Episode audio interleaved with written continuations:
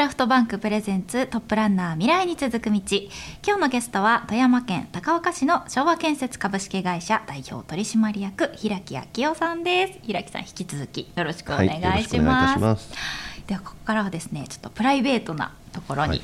ぐぐっと迫っていきたいなと、はい思うんですけれども、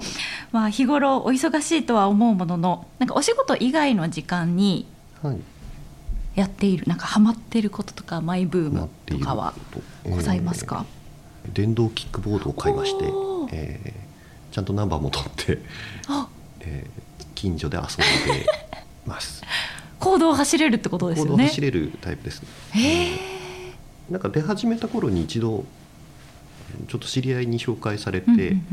えー、まだ法規制される前に一度買ったことはあるんですけど、うん、はい、まあ、結構それが楽しくて、でもだんだん法規制が厳しくなってきて勝手にそれで遊んでるわけにいかなくなったので、えー、ちょっと乗ってみようかなと思って、えー、ナンバーつけれるものを買いました。結構都内、東京都内とかだとあのレンタルというかで借りて気軽に乗れるの で, で、ね、私も何回か利用したことはあるんですけれど、うん、自分でも持てるんですね。そうですね、えー、ニュースなんかでよく東京で、えー、使ってる話とかはよく見てたんですけど、うんうん、えー、富山県、まあ、この高岡周辺だとあまり見かけることがなくて、うんうんまあ、たまに知り合いでも持ってる人は持ってるんですが、そうなんですね、やっぱりあんまり数見ないんですけど、うん、乗ってみると意外と便利で、いや便利だと思う。自転車で移動するよりもかなり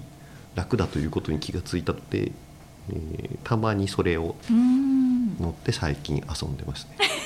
それで出勤されるんですか？それで来る場合もありますし近くであればそれで見に行くこともありますしちょっと想像すると可愛いあ、現場を見に行ったりするのにってことですか？まあ、現場であったりうちの、えーちょっと資材置き場が近くにあるんです、はい、そこまで、えー、キックボードで行ったりっていうのがあります意外となんかね、スピードもちゃんと出るっていうか、まあ、めちゃくちゃ速いわけじゃないですけど、ね、意外とにじゅっキロ、時速にじゅっキロぐらいは出るので、うん、もうほぼ自転車とかはないぐらいですね、うんうんうんうん、そうですよね、快適ですよね、うん、あと富山だと結構冬とかは雪が降ります、積もります、そうですね、結構ドカ雪になれば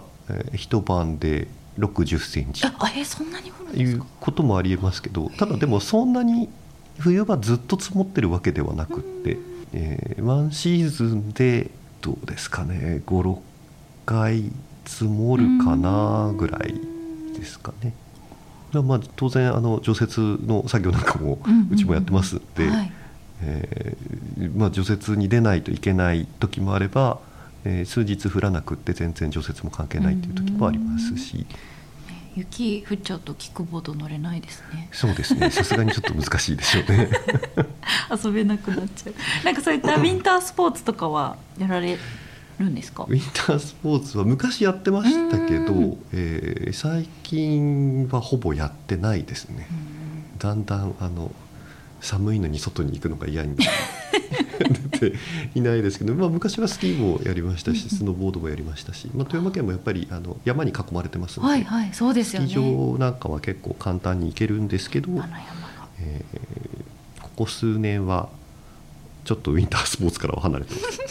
やっぱりなんかこうちっちゃい頃にこう合宿とかでみんなでスキーみたいな授業があったりとかってあるんですか、富山県は？えーっとですね、た、あ、どうですかね、多分や山の方に近いところはある程度そういう合宿などもあるのかもしれないんですが、私が行っていた学校では特にスキー合宿といったものはなく、ただ当時はですね、はい、小学生ぐらいの時は、まあ、この辺りも結構自由に、まあ、今思えばあんなことしてて大丈夫だったのかなと思うんですけどあのプラスチック製で長さ的にはよんじゅう、ごじゅっセンチぐらいのすごいちっちっちゃいミニスキーと言われる、あ、板が短いやつ、板がすごい短いプラスチック製のやつで、もう簡単に割れるんですけど、うん、を履いたまんま学校に通ったりとかいう、へえ、あ、シューシューシューみたいな感じで、歩道、歩道が結構当時はあの除雪がそこまでされてなくて、はいはいはい、山になったので、うんうんうん、逆にあの子どもたちはそのまま半分遊びながら学校に、うんうんうん行ってましたね。楽しそう。すぐ近くに五条公園っていう、えー、昔の高岡城跡の公園があるんですけど、はい、そこでだいたい放課後みんなあのそのスキーで遊んだりっていうのはありましたね。うん、一応あの五条公園もあの昔の堀が、はい、水郷の公園なので、うんうん、堀が残ってるんです。さっきちょっとちらっと 見, 見ました、うんうん、なので当然あのそこでスキーをやってれば堀に落ちる危ない人も多発してましたけどもう境目が分かんなくなっちゃって、あの境目つかみ分かってるんですけど止まりきれなくって落ちていくみたいな。あ、なるほど。でも結構何人かいましたしなのでもう真冬に雪降ってる中でなぜかずぶ濡れで家に帰る人も結構いましたね。ひろきさんは落ちないですか？多分記憶にはないんで大丈夫だと思うんですがでもでも状況的に考えれば に,さん 回は落ちてるんじゃないかなと思います、ね、落ちててもおかしくはない、おかしくはないですね。なんかスポーツなどはされてたんですか？えー、っと中学高校の時はハンドボールをやってました、えー、意外と富山県はあの氷見高校であったりハンドボールが結構盛んに行われているので、うんえー、それでまあまあ友達に誘われて小学校ぐらいの時はサッカーやったりとかバスケットやったりとかもあったんですけど、えー、中学入ってからハンドボール部に入って、えー、しばらくはやってましたね。あれですよね、なんかあの滑り止めの、あ、そうですね、えー、松屋にお手に塗ってとか両面テープ貼ってとかですよね。あれがこういっぱいついて大変なんですよねあれはあれはなかなか意外と面白かったですよ。でもあの、うん、ハンドボール部、まあ、ハンドボールの試合に行くんですけどどうしても試合の合間に空き時間ができるので、うんうん、他の学校と、えー、空いてる場所でドッジボール大会を始めるっていうのが、はあ、でも確かにドッジボールとちょっと近しいのか、かなり近いので、はいはいはい、意外と試合より盛り上がってたのもありましたしあ、まずいこのままだと試合時間に間に合わないとかになると突然あのボールがふたつになりみっつになりっていう特別ルールで他の学校と遊んでましたね。えー、なかなか私もやったことはないですけど面白いスポーツだなと。あ、結構激しいですね。ね、そうですよね。バスケットボールよりも接触が OK なので、あ、へえ、結構当たりに激しくディフェンスとかをじゃあ普通に当たりに行くみたいな感じで蹴られたりとか、そうなんですね、叩かれたりとかいうのも意外とありましたね。あらあら、えー、結構怪我している時もありました。そうなんですね。そんな学生時代を過ごされたんですね。ひろき社長はお酒とかはお好きなんですか？なんかやっぱり、まあ、職業柄お付き合いとかも多いかなとは思うんですけれども。そうですね、まあまあまああの幸いにもそれなりには飲める体質だったので飲めそうなんとなくなんとなく友達と、えー、飲みに行ったり、えーまあ、同業者で仲いい人と、えー、食事に行ってとかいうのは、うんえーまあ、コロナ禍の時はやっぱりかなり少なかったですけど、うん、最近少しずつ戻ってきてますね。やっぱりちょっと一緒に会って話をして全然もう大したことない世間話ですけど意外と一緒に会って話してる方が面白いですね。うん、そうですよね。なんかもうちょっとね、そのコロナ禍が終わってから期間が経ったのでコロナ禍のことをちょっと忘れ気味ですけど、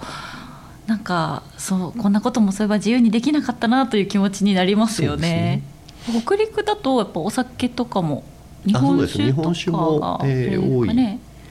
ですしやっぱり結構地域差があるというか、うんうん、昔はやっぱり、えーまあ、ビール飲んだり焼酎飲んだりが多かったですけど、まあ、まあ最近流行りというかハイボールになったりもありますし、うんまあ、冬の、糖質ですか？冬の時期になれば結果日本酒が出てきたりとかいうのもありますね。富山県で確か酒蔵がにじゅういちあるらしいです、えー、新潟県に行くとはちじゅうはちある。ああ、そんなにあるんだ。さすがにでもにじゅういちある酒蔵の全部は飲んだことがないですけど、うん、意外と地元のお酒なんかは好んで、うん、えー、飲んでる時もありますね。なんか お, お気に入りのお酒とかあるんですか？そうですね、まあまあ、高岡地元のお酒ってなると、うん、勝ち駒という清戸酒造さんの勝ち駒というお酒が、えー、多分地元で唯一の酒蔵さんになるので、あ、そうなんですね、うんうん、えー、よく飲ませていただくこともありますしその他にも、えー、自分も県内にいくつかあるものを、えー、よく居酒屋さんだったり飲んでたりすることがありますね。えー、勝ち駒ってか勝つに勝つあの勝ち負けの勝ちに将棋の駒とかでいい名前ですね。なんか結構縁起がいいというので、うんえー、持ってかれる方も多いですし、今一時期マスコミの方に取り上げていただいたからか、うん、急激に物がなくなるという時期がありましたが、やっぱすごいですね、そういう効果があれはなかなかなんか急に手に入らないお酒になってしまったんですけど、意外と地元の居酒屋さんには普通に置いてあって、うんうんうんうん、そんなにあの手に入らないのかどうかはちょっとよくわからないところもありますけど、一般にお店ではなかなかやっぱり買えないですね。うーん、あ、そうなんですね。でやっぱまあ酒蔵さんとかってね、おろす場所をやっぱちょっと限定してたりとかっていうのはありますもんね。昔から付き合いのある酒屋さんにはちゃんとおろしておられるみたいですけど、うんうんうん、まあお酒といえばあとは酒のあてといいますか、魚富山はね、食べ物というか海鮮もなんか美味しいイメージがすごくあります。はい、やっぱり冬は海鮮ものが美味しいですね。特に富山湾でカニだったりブリだったりっていうのは、ね、確かに今寒ブリですか。寒ブリの時期ですね。カニも結構出てますし、えー、今地元の居酒屋さんに行けば、えー、新鮮なもので美味しくいただけるので、うんうん、やっぱりこう、まあ、お仕事とかでその県外に行かれること、はい、まあ、東京とかに行かれることもあるかなと思うんですけど、はいはい、やっぱ違いますか？富山の方がやっぱ美味しいなって思います？そうですね、まあ、あまり東京に行ってあの刺身だったりお寿司屋さんだったりっていうのはあんまり行かないですね。そもそもね、行かないんだ。なるほど。まあ、地, 地元で食べれるものを、うんうんうん、そうかわざわざっていうところもあるんですけど東京に限らずどっか地方に行った場合はなるべくそこの名物であったり、そこでおすすめのものであったりっていうのを食べることが多いので、何かの機会がないと多分ここには一生来ないだろうなとか思うところも行くとやっぱり楽しいですよね。結構県外に行かれること多いですか？えー、最近はやっぱりあんまりないですけど、以前はえーまあ、仕事もあったり会議とか、うんうん、えー、違う、えー、入っていた団体の全国大会だとか、うん、なんとか大会というの で, うで、ね、いろんな長をあっちこっちに歴任されてますもんねそうでもないですが、はい、まあまあいろんなところは行かせてもらいましたし、まあえー、っと前に違う会社に行った時に最初の、えー、赴任地が、うん、えー、九州支店勤務だったので宮崎県にいちねんほど。へ、宮崎だと気候とかも全然ね違いますし、もう全然あったかいですし、なんとなくのんびりしてる感じがありましたね。まあ、なかなか方言が分からずにちょっとしばらくは大変でしたけど。富山って方言あるんですか？富山ももう完全に富山弁は あ, ありますか？ありますよ、はい、どちらかというとどうですかね、関西弁に近いのかもしれないですが、はい、富山県内でもやっぱり東側と西側でちょっと言い方が違ったりとかいうこともありますし、うんうんうんうん、へ、でもなんか平木さんからは感じないですね、なんかこう方言味というのは全然感じなかったです。気を張ってますねあれなのかな、終わってからちょっと社員の方とかと喋ってるのを聞くと、ね、地元の人と話すときはもう普通に富山弁で話してますね。あ、そうなんだ。なんかアクセントが違うって感じなんですか？それともなんかもう物の言い方がそもそも違う。アクセント、あ、まあアクセントは違うでしょうね、うん、えー、っとなんか面白い方言。私の名前も、うんうん、えー、多分東京の方であったりは、えー、平木さんってちょっと火が上がるんですよね。平木さん、あ、はい、平木さんになるんですが、うん、多分富山の人に言わせると平木さんって言われるので、え、平木さん、後ろがへ上がっちゃうので、だいたいそういうのは結構いろいろ方言はあると思います、ね、その今さっきこう名字の話題も出ましたけど、その平木さんというなんかちょっとだんだん自分がどのアクセント出てるかよく分からなくなってたんですけどこっちでは正解のアクセント平木さん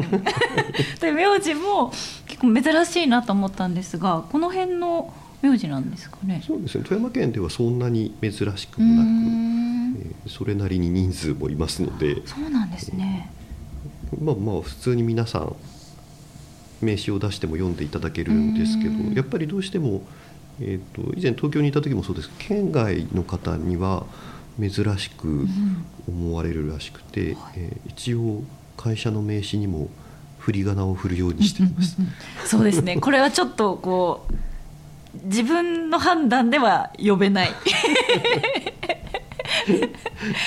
久さんかなとかこう最初思いました。甲斐さんって言われる時もあれば、ああそうです、ね、平久さんって言われる時もありますし、うんうんうんうん、でもなんか漢字一文字の名字ってかっこいいなと思うんですよね。なんかあんまり言葉の響き的にはそんなに自分としては好きでもないなと昔思ってたんですけど、うんうん、結構何人かの方とやっぱり名刺交換させていただいた時に、ああ縁起のいい名前だねって言われた時に、うんうん、あそうなのかと思って、はい、それはすごく思いますそれからはまあまあまあ、あの気に入ってますけど、うん、なんか本当に道が開けそうです。なんかすごくポジティブなイメージのある感じだと思いますし、閉会挨拶とかの担当になってる時はちょっと周りから違和感あるよねっていやあんま自分で違和感なかったんですけどそう言われた時がありましたじゃあ毎回スタートの時のご挨拶を八木さんにお願いする形で、はい、面白い、はい、ありがとうございます。